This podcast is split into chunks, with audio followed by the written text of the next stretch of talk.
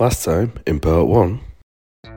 Uh, welcome to the locker room, Greg Sanderson. What we're trying to do is uh, really help every child to find their voice when they go to school. Our schools really reinforcing some of the aspects, the poor aspects of democracy. This really matters. Started very simply. When it comes to schools, I mean, business generally, there's all manner of compliance and regulation. When it comes to schools, of course, you've got things like safeguarding and a whole manner of other things that I'm not even going to pretend to understand anywhere near as well as I probably should. But I imagine part of this process will have come up against some of those bumpers and red tape. How, how did you navigate those when you were going through those phases of, of evolution? Yeah, I think I think um, our approach maybe sort of necessarily sometimes because you know it's it's, it's expensive to build tech um, but our approach is to try and keep it really simple. So try and focus on the the thing we're trying to solve for um, and it reminds me of a, a, kind of discussion a little while back where we are thinking well should we link up with school mis's should we should we um, help schools to see the kind of data that they're that the most engaged pupils are are, are kind of um, sorry how do how do which pupils are most engaging with the platform and could could we link up with the MIS and it's just it felt like an exciting kind of opportunity but actually you know keeping things simple uh, was a was definitely a better option, and we decided not to do that. So I think we make sure it's easy. We we don't have that link up. We don't collect any sensitive data on pupils as well, which um, isn't essential for the for the platform. So um, that really helps us. There's no devices required, um, so pupils in the class don't need tablets or or anything like that. So that I think it's just like focusing on what we were trying to achieve and the impact that we were trying to, to, to deliver. And of course, that makes it easier to set up as well. So I think that's the ease of use uh, angle helps. Um, people get less confused. And if we come back to our, you know, teachers, we you do have some techie teachers, but quite a lot lot of teachers just want stuff to work. Um, of course, I guess we probably all do, but maybe teachers more so. So um, yeah, I think navigating that is has just been about keeping things as simple as possible, which has hopefully helped in in kind of the ease of use. And that definitely comes across. Um, I touched a, a, couple of minutes back around that kind of crossover into into the workplace. Was that um, was that a conscious thought stream? And and I guess just to explain my my my, my thought there, it, it seems to me that you you're actually equipping the the children predominantly with the skill set of working in teams, organizing themselves. Um, you know, natural leaders always kind of come to the fore, even if it's a much bigger cohort of voices that you take on. Natural leaders do what they do; they kind of step up and they look to to work with the groups and communicate. And I know there's a, a very strong encouragement around that regular communication, which when you when you move forward to that workplace are all really great skills that typically were not taught at school. You, you're taught to write essays and pass exams fundamentally. Um, and, you know, that's all fantastic. But those really key skills of how to work with other people, how to communicate well, it feels to me like you ticked a number of those boxes. Was that a, a conscious part, or was again did that just organically kind of fall out of a, a fantastic approach? Well, I think I think it it kind of depends on what you think education's for, is it? Isn't it like it, it is is education about helping you to get a job, or is it about um, what what is it about for you? Um, I think that's for for me that's a part of it. Um, I think I come back to the the just the the importance of communication skills, both in employment, but also um, in our relationships and uh, in kind of what we choose to do in life. Um, there's evidence to, sh- to to to to show that you know developing good communication skills early on in life helps you avoid mental health issues. Um, so I think there's a whole range of things that when you when you're in, when you build your ability to share, um, it will really help you. And one of those places I think is is the workplace because you know it it's we, we all know we've all worked with somebody probably who had uh, probably the best ideas in the room but maybe wasn't wasn't the best at, at speaking up or sharing or felt a bit shy to do that.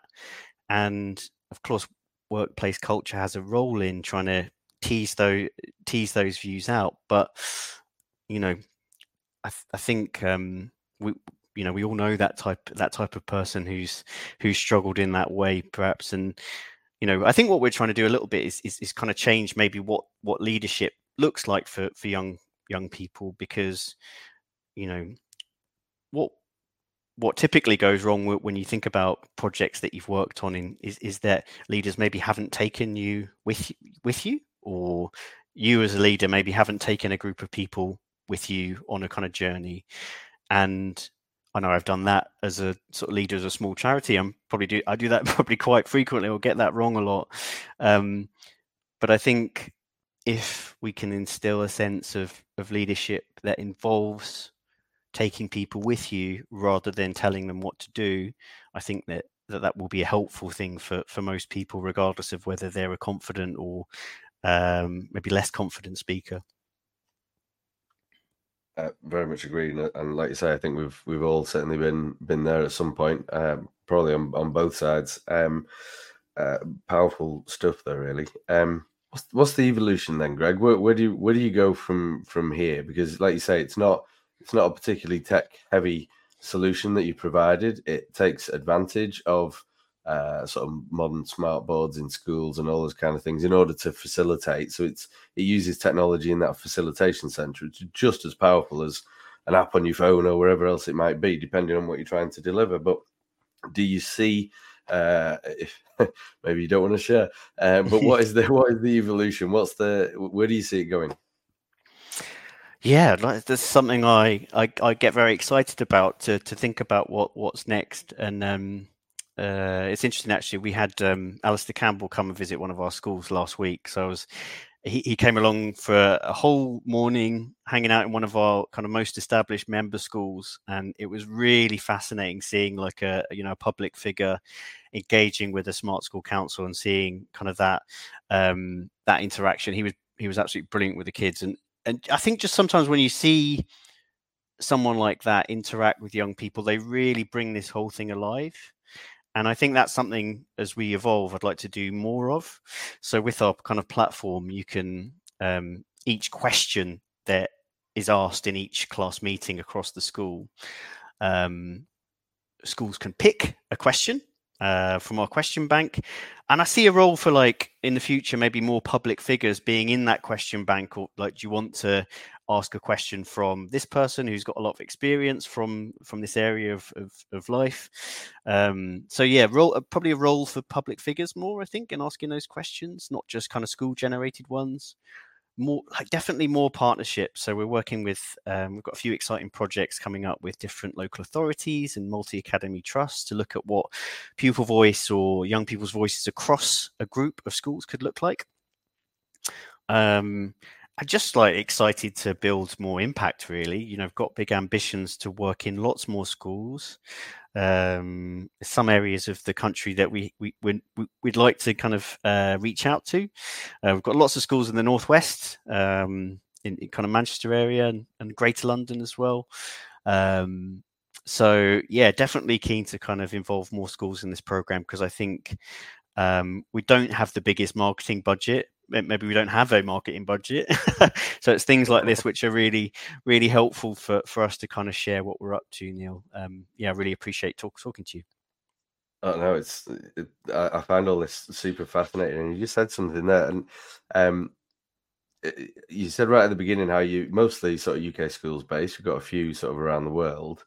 Um, what what would be super exciting? I love data. I'm a bit of a data geek. So what what would be super exciting would be able to see the kind of outputs of almost a, a global trend of voice coming out of these schools, uh, mm. smart school councils, where you know that amalgamation of data and almost almost kind of picking up on a little bit like the the underprivileged uh, kind of versus not cohorts again and seeing where globally the hotspots or the real talking points across the schools are.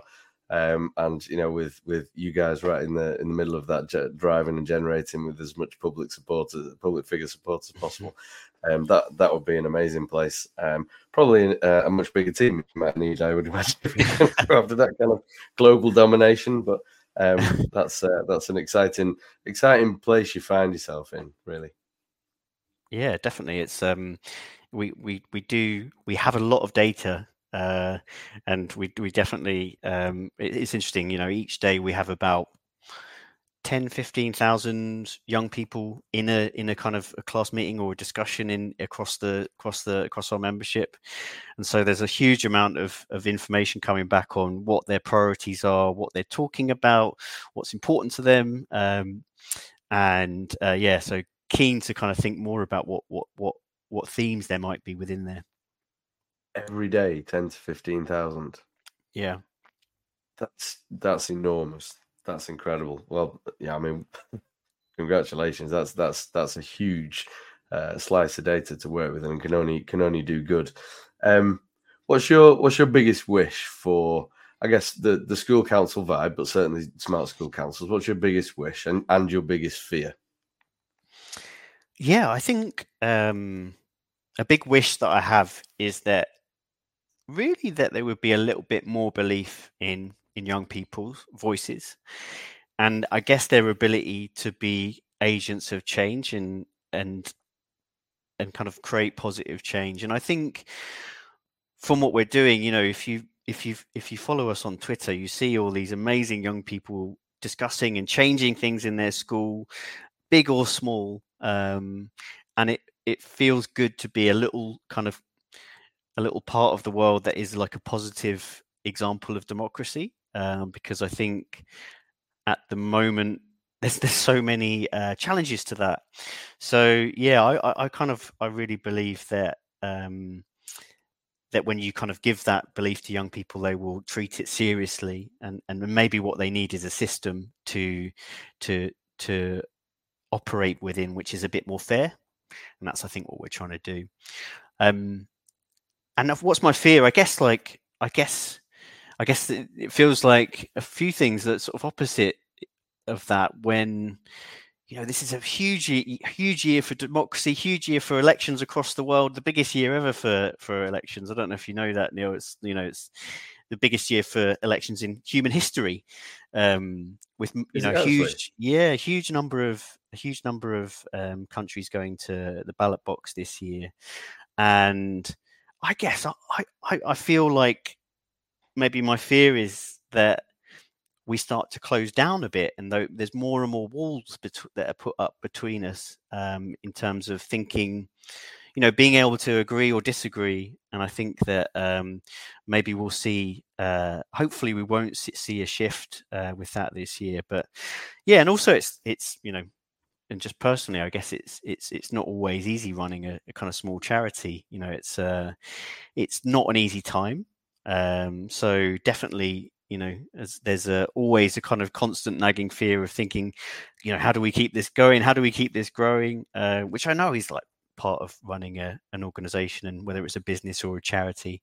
Um but yeah definitely that's like a something in my mind as well i think No, quite right, quite right. I didn't, I didn't realize it was the biggest year ever for for sort of elections in that sense. That's um, I'll just scribble some notes down. That's uh, that's exciting. So go away and look at, into all of that. Um, so I'm going to post all of your your feeds, your links, your videos, everything in in the uh, in the comments below of the of the video. So uh, please, everyone, get involved. Go see all the amazing stuff that that Greg does. We're not quite done uh, with yourself yet, Greg. We've got uh, on my beautiful cards here. We've got some uh, some quick fire questions, which are a slight change of pace. okay Uh, so, what's been your biggest influence on your career? Oh, good question. Maybe my maybe my first boss, who when I was working for a, think tank, she was called Angela Rapson. She was amazing. She was yeah, I learned a lot from her. Superb. Uh, what would you say is has been your greatest achievement to date? Oh, um, that's a hard one for first thing in the morning, isn't it? Um, probably just keeping go- like going, you know, with with growing our schools um, year on year, taking you know taking um, making the program slowly better and better. I think the fact of kind of still kind of persevering and you know with something that I think is really important. Um, it's a bit of a boring achievement. I think it's not like a ta-da, but I think um, yeah, I think that's important to me that we, we we're kind of still trying to solve for this really big problem. No, it's the, perfect. I think it's, it's hugely powerful and significant. What about the hardest lesson? What's the hardest lesson you've ever learnt? Oh, hardest lesson. It's probably. I was for a while. I was like quite into Twitter, and um, sorry if I'm offending you, Neil, if you're a big Twitter fan, but I just f- feel like as an as an entrepreneur, like an eager, youngish entrepreneur. I'm not youngish anymore, by the way, but when I was, um, so many people have so much advice for you of to do to do this, the five things to, to do to do this and do that. And I kind of feel like a big lesson is to to not listen to any of that. Um, I think it's really can be put, puts you off course a little bit. Feels like people giving you the kind of their lottery numbers and saying, "Oh, you know, these ones will work for you." So yeah, not listening to uh, Twitter entrepreneurs, I think, is the biggest lesson for, for me. Absolutely. I mean, there's some there's some nuggets to take away from from some of those some of the pieces of feedback you get, and all feedback is a gift, as we're all taught. Uh, but you know, I think I think you, you're right there. Um, what would be a piece of advice to uh, say all of the the kids who are you know sitting their exams over the course of the next year or so that are about to embark on next steps, either further education, the workplace, those kind of things? What what would be your advice uh, to them? Oh, that's a tough one too. These quickfire ones are, are good, aren't they? I would say I would say um, get off your phones. Stop stop uh, using your phone so much. um, I, I would I would I would I would point them to the fact that you know exams are important, but maybe they're not everything. Um, I'm sure we've all got friends who um, did great in their exams, but then maybe struggled a little bit afterwards. So I would say it's important to try hard at those exams, but also see what else is out there in the world. Good answer. Like that answer. I shall share that with uh, with my own children later. um, uh, and then uh, last on the quickfire, uh, this is the locker room. Uh, what's in your locker personally? What's in your locker that's made you a success? What's in my locker?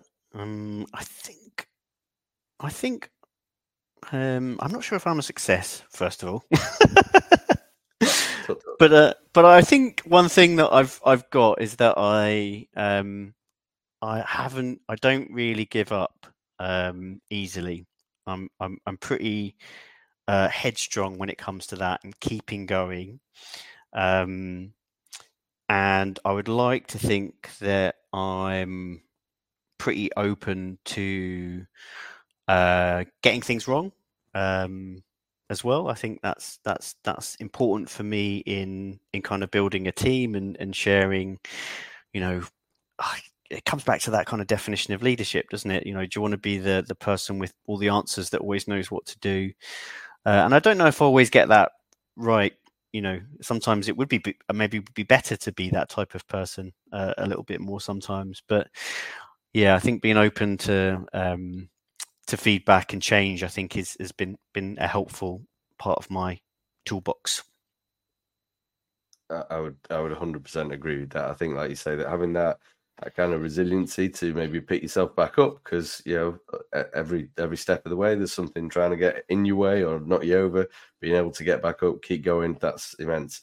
And very much that you know leadership is built on that kind of growth mindset isn't it? Listening predominantly more than more than actually trying to uh, impart in in a lot of cases. So superb Greg, thank you so much for joining us in the locker room today. Uh, loads of takeaways from everything you, you've talked to us about there. I found what you do super fascinating, but more importantly, uh, super impactful to, to the schools and, and the, the kids that, that benefit enormously from uh, being able to be heard and share their views and opinions and make a change, make a change for them and, and you know, right across the, uh, their classes and their schools. So, uh, super, really appreciate you coming on. Um, Uh, for everyone watching, please leave your comments. Uh, I'll be posting all of Greg's links to his website, to his uh, social feeds, and everything in the in the video below. Um, so uh, leave your comments, push those back to, to Greg. I'm sure he'd love to hear uh, your views and thoughts and opinions. Um, and do get in touch with Greg if you're in a school, if you work at a school, and this is something that uh, that is particularly of interest. I can't see why it wouldn't be. Uh, get in touch with Greg. I'm sure he and his team would, would love to hear from you. Um, so, uh, Greg, thanks again. Um, and until next time, everybody, we shall see you very soon again in the locker room. Take care. Bye bye.